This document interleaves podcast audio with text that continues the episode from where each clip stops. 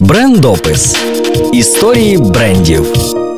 Британський бренд з більш ніж сторічною історією, швидше хранитель традиційного стилю, а не творець інновацій. Образи Алан Пейн максимально наближені до реального життя. Наприклад, суворий бородань з рекламної кампанії легендарної марки здається зараз відправиться рубати дрова. Такому ж светрі, який носить принц Уельський. Привіт, з вами Альона і рубрика про тих, кому судилося бути першими та успішними. Алан Пейн народився у вересні 1907 року. Це був другий син Вільяма і Джей Джес Пейн. Був непростий час, коли Вільям намагався налагодити свою швейну справу в графстві Суррей за High Street 72 Годалмінг. Годалмінг тоді був маленьким містом, де традиційно вироблялася і оброблялася шерсть. У старому складському приміщенні, яке знаходилося поруч з будинком Пейн, Вільям знайшов кілька ручних в'язальних верстатів і навчився працювати на них. Через кілька років це хобі переросло у справжній бізнес, і перші светри з платиним візерунком з'явилися саме у Вільяма Пейна. Незабаром Вільям переніс свою майстерню в приміщення місцевої школи Charter House. Светри Пейна стали користуватися попитом у спортсменів, а це був той час, коли будь-який спорт був популярним. У 20-х роках кольорова клубна смужка була додана в дизайн светру, і одразу ж всі тенісні, крикетні клуби і клуби з веслування стали замовляти та носити светри зі своєю відмінною особливою смужкою. Велася докладна реєстрація кольорів і клубів, і спеціально пофарбована нитка зберігалася для виробництва схожих шовкових краваток. Модель светрів з плетінням незабаром стала улюбленою моделлю принца Уельського, який згодом став королем Едвардом VIII. Продажі компанії Alan Payne збільшились, і компанія змогла розширитись, відкрити офіси у Лондоні, а також в інших містах Англії. За часів Другої світової війни компанія виробляла светри для збройних сил Великобританії, а також для королівського військово-морського флоту. Ці светри вироблялися з традиційної шерсті. Після війни почалася нова ера компанії,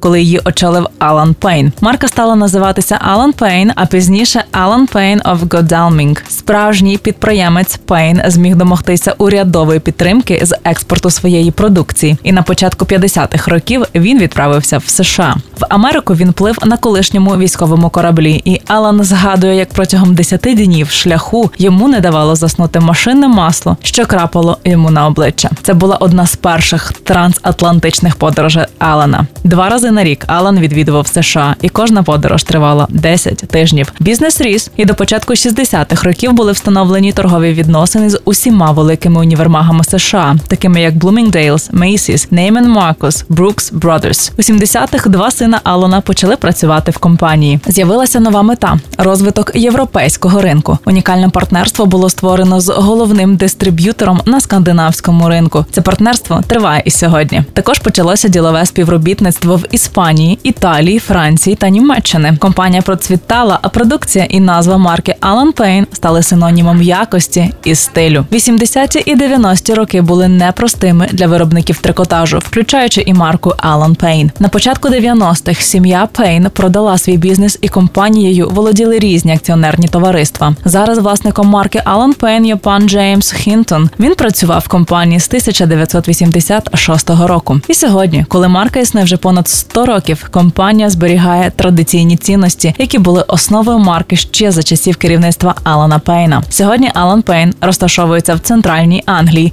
і, як і раніше, використовує майстерність британських дизайнерів. Вони все ще дотримуються початкової філософії і високих стандартів досконалості, встановлених Аланом Пейном стільки років назад. Але слухали рубрику Брендопис. Мене звати Альона. Будьте стильними та залишайтесь на правильній хвилі. Брендопис історії brand you.